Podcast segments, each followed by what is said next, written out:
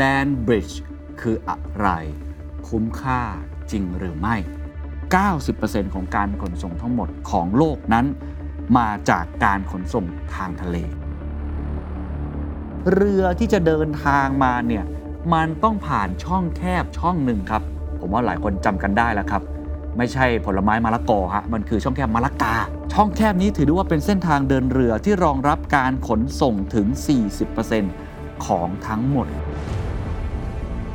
เห็นได้ว่าประเทศไทยนั้น ตั้งอยู่บนศูนย์กลางของกลุ่มประเทศอาเซียน มีชายฝั่งทะเลทั้งสองฝั่ง ติดกับมหาสมุทรทั้งสองด้าน ประเทศไทยครับจึงมีความได้เปรียบทั้งที่ตั้ง และทางภูมิศาสตร์ ในการที่เราฝันครับว่า จะกลายเป็นเส้นทางขนส่งทางเรือใหม่ รายงานของสภาพัฒน์ในปี 2565คำตอบเลยครับ ผมเฉลยเลยเขาบอกว่า ไม่คุ้มค่าแก่การลงทุน This is the Standard Podcast. The Secret Sauce. Executive Espresso สวัสดีครับ ผมเคนนักครินทร์และนี่คือ The Secret Sauce Executive Espresso สรุปความเคลื่อนไหวในโลกเศรษฐกิจธุรกิจแบบเข้มข้นเหมือนเอสเปรสโซให้ผู้บริหารอย่างคุณไม่พลาดประเด็นสำคัญ Land Bridge คืออะไร คุ้มค่าจริงหรือไม่ วันนี้คงจะต้องมาชวนคุยกันเรื่องของโครงการ Mega Project ครับ ที่เขาบอกว่าใช้งบลงทุนกว่า 1 ล้านล้านบาทครับ อันนี้มากกว่าหมื่นบาทดิจิตอล2-3 เท่าตัวเลยนะครับ ถามว่า Land Bridge ทำไมมันถึงเป็นกระแสขึ้นมาในปัจจุบัน ก็ต้องยกให้กับท่านนายกเศรษฐานะครับ เห็นภาพภาพหนึ่งไหมครับ ที่ท่านนายกเศรษฐาโพสต์ลงใน X หรือว่า Twitter ดังเดิมเนี่ยนะครับ เป็นรูปแผนที่ประเทศไทย แล้วตรงด้ามขวานเนี่ยนะครับเขาก็ทำไฮไลท์ปากกาขีดเส้นไว้ บอกว่าเนี่ยคือแลนด์บริดจ์คือท่านนายกเศรษฐาเนี่ยไปรถโชว์เดินทางไปยังประเทศจีน แล้วก็ซาอุดิอาระเบียมาใช่ไหมครับ แล้วก็เอาโครงการนี้ไปขาย บอกว่าอันนี้เป็นโครงการที่สำคัญอย่างยิ่งเลย จะช่วยทำให้ประเทศไทยนั้นเป็นศูนย์กลางมากมาย แล้วก็จะไปเชื่อมต่อกับ Belt and Road Initiative หรือว่าโครงการหนึ่งแถบหนึ่งเส้นทางของประเทศจีน หลังจากนั้นก็กลายเป็นกระแสข่าวขึ้นมาเลยครับว่า รัฐบาลนี้จะเอาจริง เพราะว่าคุณจะถาพูดเลยนะครับว่าการกระตุ้นเศรษฐกิจของรัฐบาลไม่ได้ทำแค่ในระยะสั้น รัฐบาลยังคำนึงถึงการลงทุนในระยะยาว ที่จะต้องมีการลงทุนในโครงสร้างพื้นฐานขนาดใหญ่ และโครงการที่รัฐบาลนี้จะสานต่อก็คือโครงการ Land Bridge นั่นเอง โดยต้องการผลักดันให้เกิดผลสำเร็จอย่างเป็นรูปธรรม โอ้โห พอได้ยินดังนั้นครับ ถ้าใครไปเสิร์ชคำว่า Land Bridge ขึ้นมาเต็มเลยครับในทีนี้ เพราะว่าเป็นประเด็นว่ารัฐบาลกำลังให้ความสนใจอย่างยิ่ง ว่าจะเอาจริงเอาจังกับเมกะโปรเจกต์อันนี้ครับ ทีนี้ก่อนที่จะไปถึงว่ามันคืออะไร ผมคิดว่าต้องอธิบายกันก่อนว่า มันทำไปทำไมครับ เพราะว่า หลายคนสงสัยฮะปกติเราเคยได้ยินแต่ bridge ใช่ไหมสะพานเนี่ยแลนบริดนี่ตรงไปตรงมาเลยครับ มันก็คือเป็นสะพานที่เป็นแผ่นดินนั่นเอง เชื่อมต่อระหว่างทะเลหรือว่ามหาสมุทร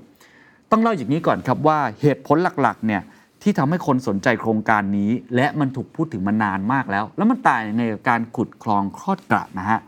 ซึ่งต้องดูแผนที่โลกก่อนครับ อันนี้เหมือนเฮวิทเลยนะฮะไปดูเรื่องของแผนที่โลกกันสักเล็กน้อย ในปัจจุบันนั้นเส้นทางการขนส่งสินค้าทางทะเลของโลกเรานั้น ถือได้ว่าเป็นสัดส่วนที่สูงมากของการขนส่งสินค้าทั่วโลก ก็คือ 90%ของการขนส่งทั้งหมดของโลกนั้น มาจากการขนส่งทางทะเลครับ เพราะว่าอะไร เพราะว่าต้นทุนต่ำแล้วก็สามารถขนส่งสินค้าได้หลากหลายรูปแบบเป็นตู้คอนเทนเนอร์มามากมายนั่นเองเพราะฉะนั้นเวลาทุกคนบางทีสั่งซื้อของจากประเทศนู้นประเทศนี้นะครับสั่งรองเท้าสั่งเสื้อผ้า ก็จะขนมาผ่านทางไม่เรือก็เครื่องบิน แต่เรือถือได้ว่าเป็นระบบการขนส่งหลักของโลกใบนี้ ก่อนหน้านี้ครับการขนส่งสินค้าจากกลุ่มประเทศ จากทางด้านมหาสมุทรอินเดียอาคิดภาพอินเดียก็คืออยู่ฝั่งตะวันตกของประเทศไทยไปนะครับก็คือเลยอันดามันไปเป็นมหาสมุทรอินเดีย ซึ่งตรงนั้นก็มีกลุ่มประเทศเช่นยุโรปหรือว่าตะวันออกกลาง จากกลุ่มประเทศเหล่านี้เนี่ยข้ามมานะครับ ไปยังกลุ่มประเทศในฝั่งมหาสมุทรแปซิฟิกอ่านึกภาพตามครับ ใครนึกไม่ออกดูแผนที่ตามนะฮะมหาสมุทรแปซิฟิกก็คืออยู่ตอนออกของประเทศไทย กลุ่มนี้ก็เช่นประเทศจีน ญี่ปุ่นเกาหลีใต้ ถามว่าเวลาเขาเดินทางเรือเนี่ยอันนี้ย้อนกลับไปวิชาสังคมศาสตร์สมัยเด็ก ๆจำได้ไหมครับว่า เรือที่จะเดินทางมาเนี่ยมันต้องผ่านช่องแคบช่องหนึ่งครับ ผมว่าหลายคนจำกันได้แล้วครับ ไม่ใช่ผลไม้มะละกอฮะมันคือช่องแคบมะละกาใช่ไหม มะละกาเป็นบริเวณประเทศอินโดนีเซีย มาเลเซีย และก็สิงคโปร์ช่องแคบนี้ถือได้ว่าเป็นเส้นทางเดินเรือที่รองรับการขนส่งถึง 40%ของทั้งหมดเลยนะครับ ดูแผนที่ตามเล็กน้อยครับ ถ้าดูตามแผนที่ทางภูมิศาสตร์ จะเห็นได้เลยนะครับว่า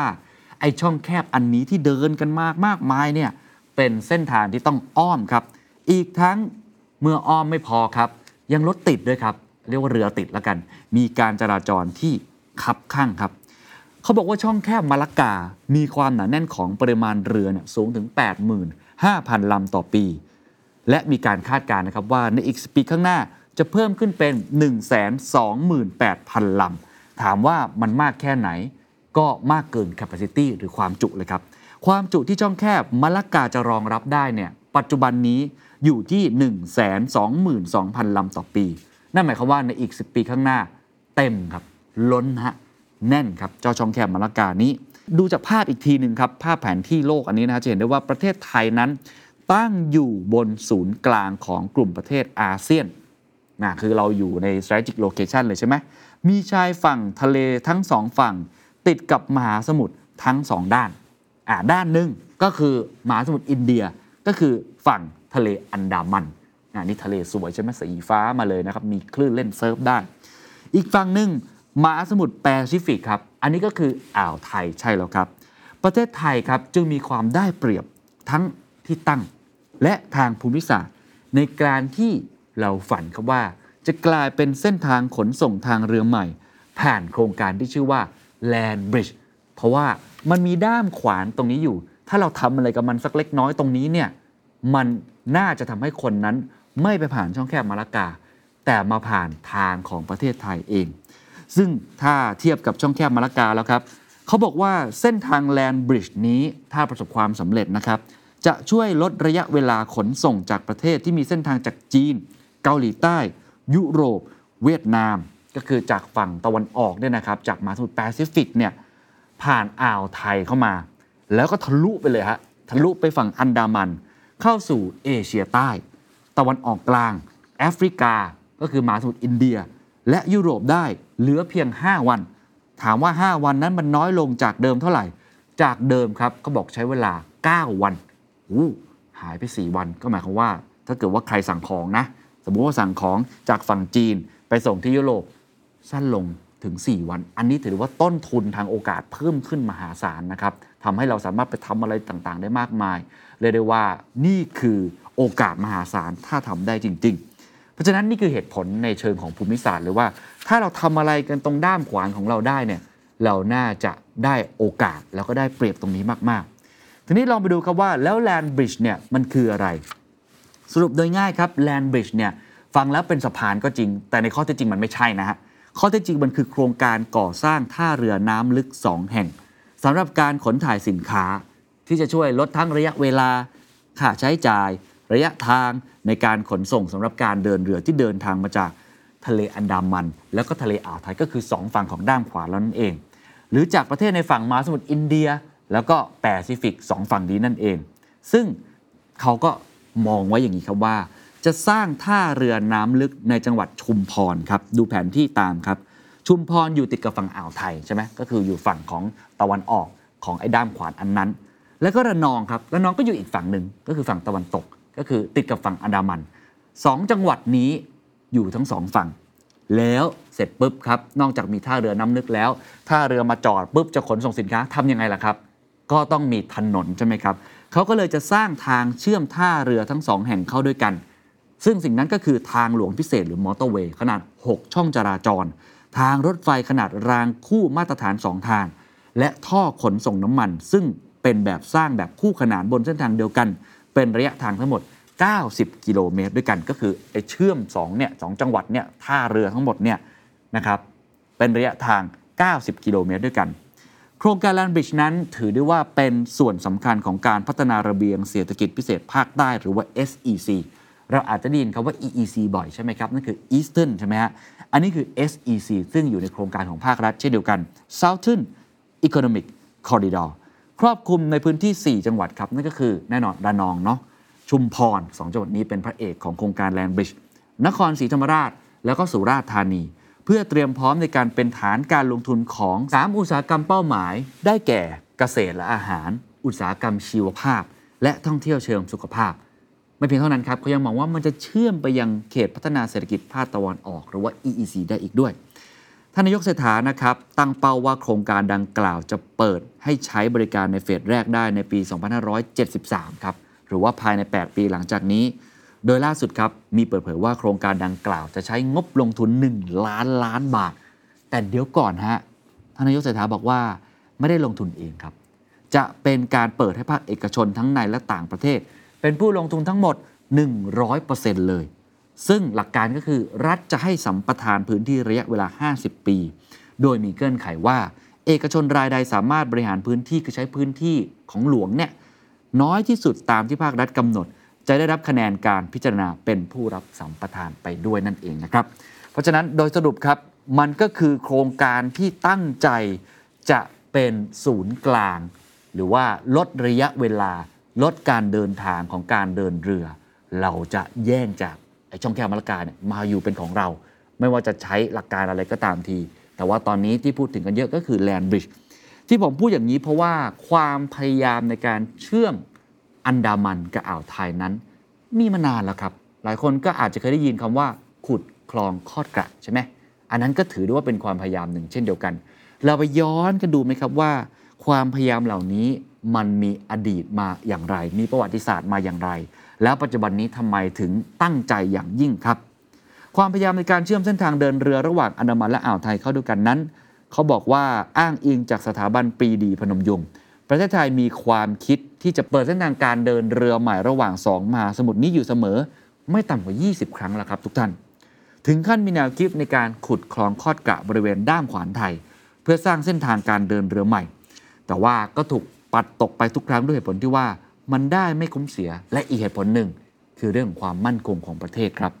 อย่างไรก็ตามครับ โครงการ Land Bridge ที่จะเป็นการผนวกนะครับเรื่องของการขนส่งทางบก มาเชื่อมกับการขนส่งทางเรือ ก็ไม่ใช่เรื่องใหม่เช่นเดียวกัน เนื่องจากเป็นโครงการที่ถูกหยิบยกขึ้นมาเสมอในหลาย ๆ รัฐบาล จนเรียกได้ว่าเป็นมหากาบของไทย นับตั้งแต่มีการจัดทำแผนแม่บทการพัฒนาพื้นที่ชายฝั่งทะเลภาคใต้ ตั้งแต่ปี 2528 เป็นต้นมาก่อนผมเกิดอีกนะฮะ แต่ตัวปัจจัยด้านเงินทุน และความคุ้มค่าทางด้านสิ่งแวดล้อมโครงการแลนบิดครับ จึงเป็นเพียงภาพฝันที่ผ่านมา แล้วก็ผ่านไปเพียงเท่านั้น เราลองไล่เรียงหลักไม้สำคัญในการศึกษาโครงการแลนบิดของประเทศไทยได้ดังนี้ครับ ปี 2536 ประเทศญี่ปุ่นได้ให้ทุนในการศึกษาความเป็นไปได้ แต่ก็ได้แต่ศึกษาครับไม่สามารถทำได้จริง ในยุคของรัฐบาลพลเอกโชวลิตยงใจยุทธนะครับที่จะทำแลนบริดจ์ระหว่างเมืองปีนังประเทศมาเลเซีย กับจังหวัดสงขลาก็ไม่ได้ทำครับ รัฐบาลของทักษิณชินวัตรยกให้บริษัทดูไบเวิลด์ศึกษาความเป็นไปได้ในการทำและล่าสุดครับก็คือรัฐบาลประยุทธ์จันโอชาปลุกโครงการขึ้นมาอีกครั้ง ที่สำคัญก็คือบรรจุโครงการนี้ไว้ในยุทธศาสตร์ชาติ 20 ปีด้วย แต่ก็ยังไม่เกิดจนหมดวาระของพลเอกประยุทธ์ไป ปัจจุบันครับก็คือเป็นคราวของคุณเศรษฐาทวีสินนะครับได้อนุมัติให้เร่งศึกษาโครงการดังกล่าว แล้วก็เดินหน้าดึงนักลงทุนจากจีน ซึ่งก็เป็นฝั่งของบริษัท CHEC ซึ่งเป็นบริษัทที่เชี่ยวชาญโครงการสาธารณูปโภค เบอร์หนึ่งของประเทศจีน และได้มีการชวนมาตั้ง regional office ในประเทศไทยอีกด้วยคำถามสำคัญครับก็คือข้อดีข้อเสียของมันคืออะไร มันได้คุ้มเสียไหม หรือจริง ๆ แล้วมันเสียมากกว่าได้ และเราคนใดทุกคน ทำไมถึงจะเป็นต้องรู้ มันเกี่ยวข้องกับเราอย่างไร มันมีเหรียญสองด้านเสมอเสมอนะครับ เราไปดูข้อดีกันก่อนดีไหมครับ ข้อดีครับเขาบอกว่ามันจะช่วย 1. เปิดเส้นทางการเดินเรือใหม่ จะทำให้ประเทศไทยสามารถรองรับเรือขนส่งสินค้าที่เติบโต และหันมาใช้เส้นทางนี้ได้กว่า4แสนลำต่อปีในปี 2594 รองรับการขนส่งสินค้าผ่านท่าเรือระนองจำนวน 20.36 ล้าน TEU TEU ก็ย่อมาจาก 20 foot equivalent unit ก็คือเป็นตู้คอนเทนเนอร์ความยาวแบบมาตรฐานนะครับ และท่าเรือชุมพรจำนวน 19.47 ล้าน TEU นั่นเอง ซึ่งมีศักยภาพในการเป็นเส้นทางการเดินเรือใหม่ ที่ใช้เวลาน้อยกว่ากันอ้อมไปยังช่องแคบมาลากาที่เริ่มมีความหนาแน่นสูงขึ้น 2. กระตุ้นเศรษฐกิจและสร้างงานสร้างอาชีพให้กับคนในพื้นที่ครับ เพราะว่ามันไม่ใช่แค่เดินทางอย่างเดียว มันยังต้องมีเรื่องของคน มีเรื่องของบริการต่างๆ นานาที่จะเกิดขึ้นในพื้นที่แห่งนั้น เขามีการประเมินว่าจะช่วยเพิ่มผลิตภัณฑ์มวลรวมในประเทศหรือว่า GDP ในพื้นที่ภาคใต้จาก 2%เป็น 10%หรือว่า 5 เท่า เป็นระยะเวลาต่อเนื่องอย่างน้อย 10 ปี สร้างมูลค่าทางเศรษฐกิจได้เกือบ 5 แสนล้านบาท สร้างอาชีพใหม่ให้กับชุมชนบริเวณตรงนั้น 3. ยกระดับประเทศไทยเป็นศูนย์กลางการขนส่งทางน้ำยกระดับให้ประเทศไทยสามารถกลายเป็นจุดขนส่งสินค้าระหว่างสหภาพยุโรป ตะวันออก อินเดีย บังกลาเทศ เวียดนาม จีน โดยลูกค้าหลักจะเป็นเรือสินค้า feeder ขนาด 5,000ถึง6,000 TEU และเป็นทางเลือกของสินค้าถ่ายลำหรือที่เรียกว่า transshipment และการขนส่งสินค้าระหว่างมหาสมุทรอินเดียกับมหาสมุทรแปซิฟิกนะครับนั่นคือข้อดีครับ ข้อเสียก็มีเช่นเดียวกันครับ เป็นข้อเสียในเรื่องของผลกระทบต่อแหล่งท่องเที่ยว สิ่งแวดล้อม หรือว่าผลกระทบเชิงลบต่อประชาชนในพื้นที่ครับ ดรทรทำรงนาวาสวัสดิ์นักสิ่งแวดล้อมทางทะเลนะครับ ได้แสดงความเห็นผ่าน Facebook ส่วนตัวว่า โครงการแลนบริดจ์นั้นมีความเป็นไปได้สูงที่จะกระทบผลของการยื่นข้อเสนอ ขึ้นทะเบียนมรดกโลกของทะเลอันดามัน อีกทั้งยังชี้เห็นว่าระนองเป็นจังหวัดที่มีชายฝั่งบางช่วงเป็นป่าชายเลนขนาดใหญ่ และเป็นเขตอุทยานทางทะเล อย่างอุทยานหมู่เกาะระนอง และอุทยานแหลมสน ซึ่งเป็นส่วนหนึ่งของเขตมรดกโลกที่ประเทศไทยนำเสนอต่อยูเนสโกและอยู่ในกระบวนการเป็นที่เรียบร้อยแล้ว จึงมีการเสนอความเห็นบอกว่า ให้ทบทวนเรื่องความเหมาะสมของแลนบริดจ์อีกครั้งหนึ่งครับ ดรทอนยังได้บอกอีกนะครับว่า การสร้างท่าเรือณบริเวณอ่าวเนี่ยนะฮะจะมีผลกระทบต่อป่าชายเลน ซึ่งเป็นแหล่งกับเก็บคาร์บอนที่ดีที่สุด ที่จะสามารถนำเข้ารายได้ประเทศในระยะยาวผ่านนกลไกการค้าคาร์บอน ที่ได้ตกลงในเวที COP24 อีกด้วย และควรให้มีการศึกษาและประเมินผลกระทบสิ่งแวดล้อมระดับยุทธศาสตร์ หรือว่า strategic environment assessment ประกอบกับโครงการดังกล่าว คือป่าชายเลนเนี่ยถือว่าเป็นโครงการยอดฮิตนะครับในเรื่องของการไปขึ้นทะเบียนทำคาร์บอนเครดิตถ้าเกิดเราสูญเสียพื้นที่ตรงนี้ไป ดรทอนก็บอกว่า เฮ้ย ในระยะยาวเนี่ยคาร์บอนเครดิตมันเป็นตัวเงินมูลค่าเต็มไปหมดเลยนะ มันอาจจะเสียตรงนี้ไปนะครับ ส่วนผลกระทบเชิงลบต่อประชาชนในพื้นที่ครับ คุณชุติมา คชพันธ์ สสบัญชีรายชื่อก้าวไกลนะครับ ได้ตั้งข้อกังวลเกี่ยวกับประเด็น บอกว่า วิถีของประชาชนในพื้นที่ก็จะเสียไป อีกทั้งยังมีความเป็นไปได้นะครับในการที่ชาวจังหวัดระนองและชุมพร จะได้รับผลกระทบจากเรื่องของการเวรคืนที่ดินนั่นเอง เว็บไซต์ประชาไทยครับจึงได้เปิดเผยถึงหนังสือคัดค้านของกลุ่มชาวบ้านในจังหวัดชุมพร ที่ยื่นให้แก่สอนอขอ หรือว่าเจ้าภาพในงานนี้ก็คือสำนักงานนโยบายและแผนการขนส่งและจราจรนั่นเอง ว่ากังวลถึงการก่อสร้างที่จะมีการเชื่อมที่ดินทำกินของชาวบ้านจำนวนมาก ก็ทำให้เสียที่ดินทำกินไปนั่นเอง อันนั้นคือข้อดีข้อเสียในแง่ของภาพใหญ่นะครับ ทีนี้เราลองมาดูตัวเลขกันไหมครับ เพราะว่าเขาบอกว่าเงินลงทุน 1 ล้านล้านบาทนั้น แม้ว่าจะไม่ได้มาจากภาครัฐโดยตรงก็ตามทีเนี่ยมันคุ้มจริงหรือไม่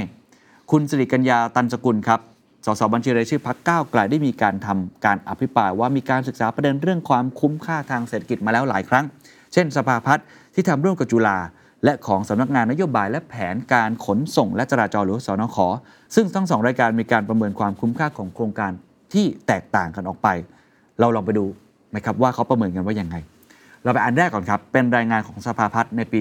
2565คำตอบเลยครับ ผมเฉลยเลยเขาบอกว่า ไม่คุ้มค่าแก่การลงทุน ซึ่งเขาบอกว่าถ้าเราจะสร้างเส้นทางเชื่อมโยงการขนส่งระหว่าง 2 ฝั่งทะเลเนี่ยนะครับมี 4 ตัวเลือก ตัวเลือกแรกฐาน1ครับคือจากสิ่งที่มีอยู่เดิม หรือใช้ของเดิมเป็นฐาน ซึ่งเขาเรียกว่า Thailand only นะครับทางเลือกที่ 2 Thailand only แล้วก็ very small non Thai traffic กรณีนี้ก็คือ land bridge นั่นเองทางเลือกที่3 Thai only แล้วก็ non Thai traffic อันนี้คือการใช้คลองไทยครับ และอันที่4ครับก็คือ Thai only และ very small non Thai traffic แล้วก็ GMS Southern Economic Corridor ซึ่งจากทั้ง 4 ทางเลือกนี้ เขาได้มีการประเมินเปรียบเทียบรูปแบบการเชื่อมต่อการขนส่ง ระหว่างทะเลอ่าวไทย แล้วก็ทะเลอันดามันตามทางเลือกข้างต้น แล้วมีเกณฑ์ 10 เกณฑ์ ก็คือเอา 10 มิติเนี่ยมาประเมินกันครับว่า เฮ้ย ในกรณี 4 กรณีที่ผมกล่าวไปนั้น อันไหนเนี่ยคุ้มที่สุดนะครับ ถามว่ามิตินั้นมีมิติอะไรบ้าง ลองอ่านให้ฟังคร่าวๆ 1. มิติความสอดคล้องกับแผนระดับต่างๆ 2. มิติความเป็นไปได้ทางวิศวกรรม การก่อสร้างเทคโนโลยี 3. ความคุ้มค่าทางการเงิน 4. ทางเศรษฐศาสตร์ 5. ผลกระทบต่อขีดความสามารถในการแข่งขันของธุรกิจ และผู้ประกอบการไทย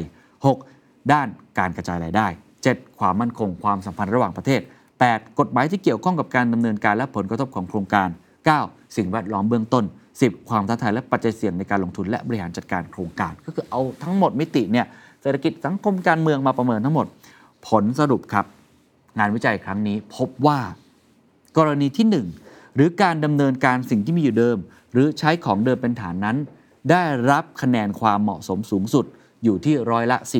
43.3 โดยในทางเลือกนี้ถามว่ามันคืออะไร มันก็คือการมุ่งเน้นการพัฒนาพื้นที่การผลิต และการค้าตามแนวชายฝั่งอ่าวไทยและอันดามัน ภายใต้เรื่องของแผนปฏิบัติการการพัฒนาพื้นที่ระเบียงเศรษฐกิจภาคใต้อย่างยั่งยืนหรือว่า SEC แนวทางนี้เขามองว่าจะสามารถใช้ประโยชน์จากสิ่งที่มีอยู่แล้ว และดำเนินการพัฒนาต่อให้เกิดผลประโยชน์สูงสุดนะครับ ในขณะที่ Land Bridge ครับ Land Bridge ก็คือทางเลือกที่2เนี่ยนะครับ ได้คะแนนมาเป็นอันดับที่ 3 ครับ เขาบอกว่าคะแนนคืออยู่ที่ร้อยละ 19.3 บอกว่า โครงการนี้มีการก่อสร้างทั้งโครงสร้างพื้นฐานทางบก และก็ทางน้ำจะส่งผลกระทบต่อสิ่งแวดล้อมอย่างหลีกเลี่ยงไม่ได้ ทั้งพื้นที่มรดกโลก พื้นที่อุทยาน พื้นที่ป่าสงวน ซึ่งความเสียหายที่จะเกิดขึ้นบางส่วน ประเมินค่าไม่ได้เลยครับ อีกทั้งงานวิจัยของสภาพัฒน์ยังได้เปรียบเทียบว่าบทบาทของท่าเรือเป็นบทบาทหลักในการเป็นประตูการค้า และเส้นทางบกมีบทบาทสนับสนุน ในการอำนวยความสะดวกในการเชื่อมทั้งสองท่าเรือ ซึ่งงบประมาณเขาบอกว่ากว่า 2 ใน 3 เป็นการลงทุนในโครงสร้างพื้นฐานทางบก ซึ่งเปรียบได้กับการทำถนนเข้าสู่โรงงาน ดังนั้นงานวิจัยก็เลยบอกนะครับว่า เสนอแนะให้มีการปรับลดการลงทุนในการพัฒนาเส้นทางเชื่อมโยงทางบกลง คือมองว่าทางบกเนี่ยมันค่อนข้างจะใช้งบลงทุนสูงไปอะเหมือนกับเราสร้างโรงงานแบบไกลมากเลย ต้องสร้างถนนเพิ่มเติมแบบนี้เป็นต้น นี่คือการประเมินมาจากงานวิจัยในครั้งนี้นะครับ ยังมีอีกอันหนึงครับที่สภาพัฒน์ทำมาแล้วน่าสนใจครับต่อเนื่องจากอันเมื่อกี้ คือทำ pre-feasibility study อันนี้ให้ CFO ดูเลยครับ คือประเมินผลวิเคราะห์ด้านการเงินนั่นเอง ดูตามตารางครับ จะพบว่าจากประมาณการค่าใช้จ่ายพบว่าจากสมมติฐานนะครับว่ารัฐนะเอาก็เอาก่อนหน้านี้เนาะรัฐเป็นผู้ดำเนินการทั้งหมด และมีการประเมินการเรื่องของต้นทุนของโครงการเนี่ยเขาอ้างอิงในปี 2565 ต้นทุนในตอนนั้นนะครับที่เขาประเมินมานะครับ 538,642 ล้านบาท อันนี้อาจจะต่างจากที่คุณเศรษฐาให้ข่าวนะ จะได้รายรับอยู่ที่ 351,263 ล้านบาท ภายในระยะเวลาปี 2565 จนถึงปี 2603 ครับ และจะมีมูลค่า NPV คือ Net Present Value นะครับ อันนี้ในทางบัญชีแล้วกัน ที่มีอัตราคิดลด 5%อยู่ที่ลบ189,522 ล้านบาท อัตราผลตอบแทนทางด้านการเงินนะครับอยู่ที่ลบ 4.37%และรายรับต่อต้นทุนอยู่ที่ 0.56 เท่า อันนี้ไม่เป็นไร แปลมาอย่างนี้แล้วกัน แปลเป็นภาษาง่ายๆ บ้านๆ หมายความว่าไอ้ตัวเลขทั้งหมดนั้น จะใช้เวลามากกว่า 38 ปีครับในการคืนทุน แต่ด้วยแนวทางต้องบอกว่าวันนี้มันเปลี่ยนไปครับนโยบายเปลี่ยนไปจากเดิม 1. เพิ่มเงินลงทุนเป็น 1 ล้านล้านบาท แล้วก็จะให้เอกชนนั้นเป็นคนดำเนินการทั้งหมด และรัฐเป็นคนให้สัมปทาน ก็อาจจะทำให้ตัวเลขตรงนี้มีความคลาดเคลื่อนออกไป แต่ตัวเลขแนวทางของสภาพัฒน์ตรงนี้ ก็อาจจะเป็นกรอบคิดได้นะครับว่า เหล่านี้คุ้มค่าจริงหรือไม่ ความคุ้มค่าของโครงการนั้นควรจะเป็นอย่างไร อันนี้ผมเอามาให้ดูนะครับ มีอีกรายงานหนึ่งครับเป็นการศึกษาของสอนอขอเองนะครับก็คือเจ้าภาพ ระบุอย่างนี้บอกว่าโครงการแลนบิดนั้นมีความคุ้มค่าอย่างมาก โดยมีอัตราผลตอบแทนทางเศรษฐกิจอยู่ที่ 16.18% และสามารถคืนทุนได้ในระยะเวลา 40-49 ปี นอกจากนี้ยังมีผลการศึกษาที่ปรากฏในมติของคณะรัฐมนตรี ระบุว่ามีอัตราผลตอบแทนทางเศรษฐกิจถึง 17.43%ในระยะเวลา 24 ปี โดยการที่รายงานนั้นมีความแตกต่างกันออกไปจากสมมติฐานของปริมาณ ความต้องการที่เรือขนส่งสินค้า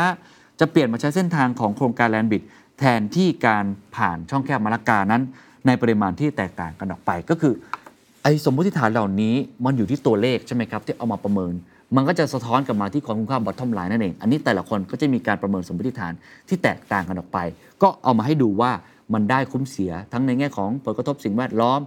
หรือเรื่องของสังคม หรือเรื่องของตัวเลขเป็นแบบนี้นะครับทีนี้อีกอันหนึงที่อยากจะชวนคุยต่อในช่วงท้ายคือความเชื่อมโยงกับ BRI ครับ เพราะอันนี้คือความตั้งใจอย่างยิ่งเลยของรัฐบาลนี้นะครับ เป็นความคาดหวังของท่านนายกเศรษฐามาก ๆ ว่าอยากจะให้กลายเป็นส่วนหนึ่ง Belt and Road Initiative หรือว่า BRI ซึ่งอันนี้ถือว่าเป็นโครงการขนาดใหญ่ของประเทศจีนเนาะเป็น supply chain ของเขา และเราได้ไปประชุมกับประธานาธิบดีสีจิ้นผิงที่ผ่านมานะครับ ซึ่งในงานล่าสุดก็คือ BRF เนี่ยนะฮะ มีความคาดหวังว่าโครงการนี้จะเป็นส่วนหนึ่งครับ จะร่วมเข้าไปในโครงการพื้นฐานของ BRI แล้วก็จะมีส่วนช่วยสนับสนุนการเชื่อมโยงในระดับโลกได้ ก่อนหน้านี้ครับ จริง ๆ แล้วมีพักหนึ่งครับที่เคยเสนอโครงการคล้าย ๆ กันแบบนี้ก็คือพักไทยสร้างไทย ได้มีการเสนอนโยบายการขุดคลองไทย ซึ่งจะเชื่อมอันดามันแล้วก็อ่าวไทยเข้าด้วยกัน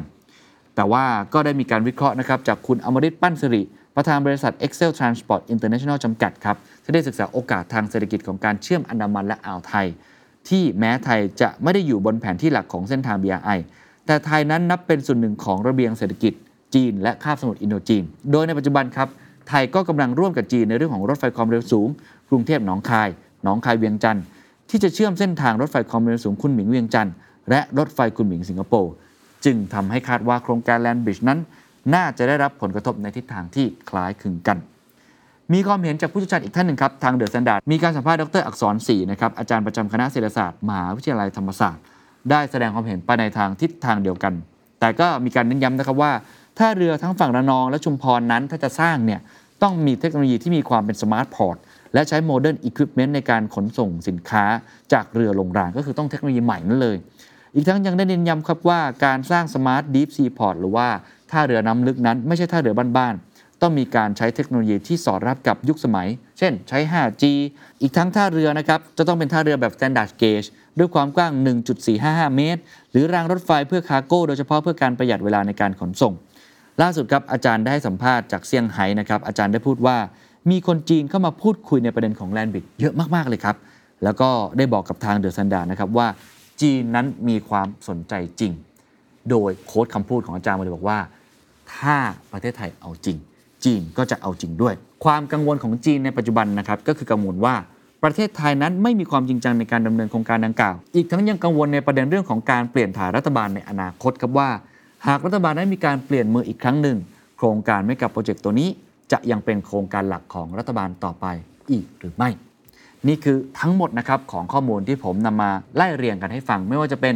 Land Bridge คืออะไรทำไมมันต้องสร้าง Land Bridge ในอดีตที่ผ่านมามีความพยายามมากน้อยแค่ไหน และได้คุ้มเสียจริงหรือไม่ จากข้อมูลทั้งหมดนี้ผมคิดว่าคงจะต้องประเมินกันต่อไปนะครับและคงจะต้องมาพิจารณากันดีๆ มีการพูดคุยกันทุกภาคส่วน ราะนี่ถือได้ว่าเป็นโครงการใหญ่ ถ้าใหญ่แล้วทำลงไปมันคุ้มค่า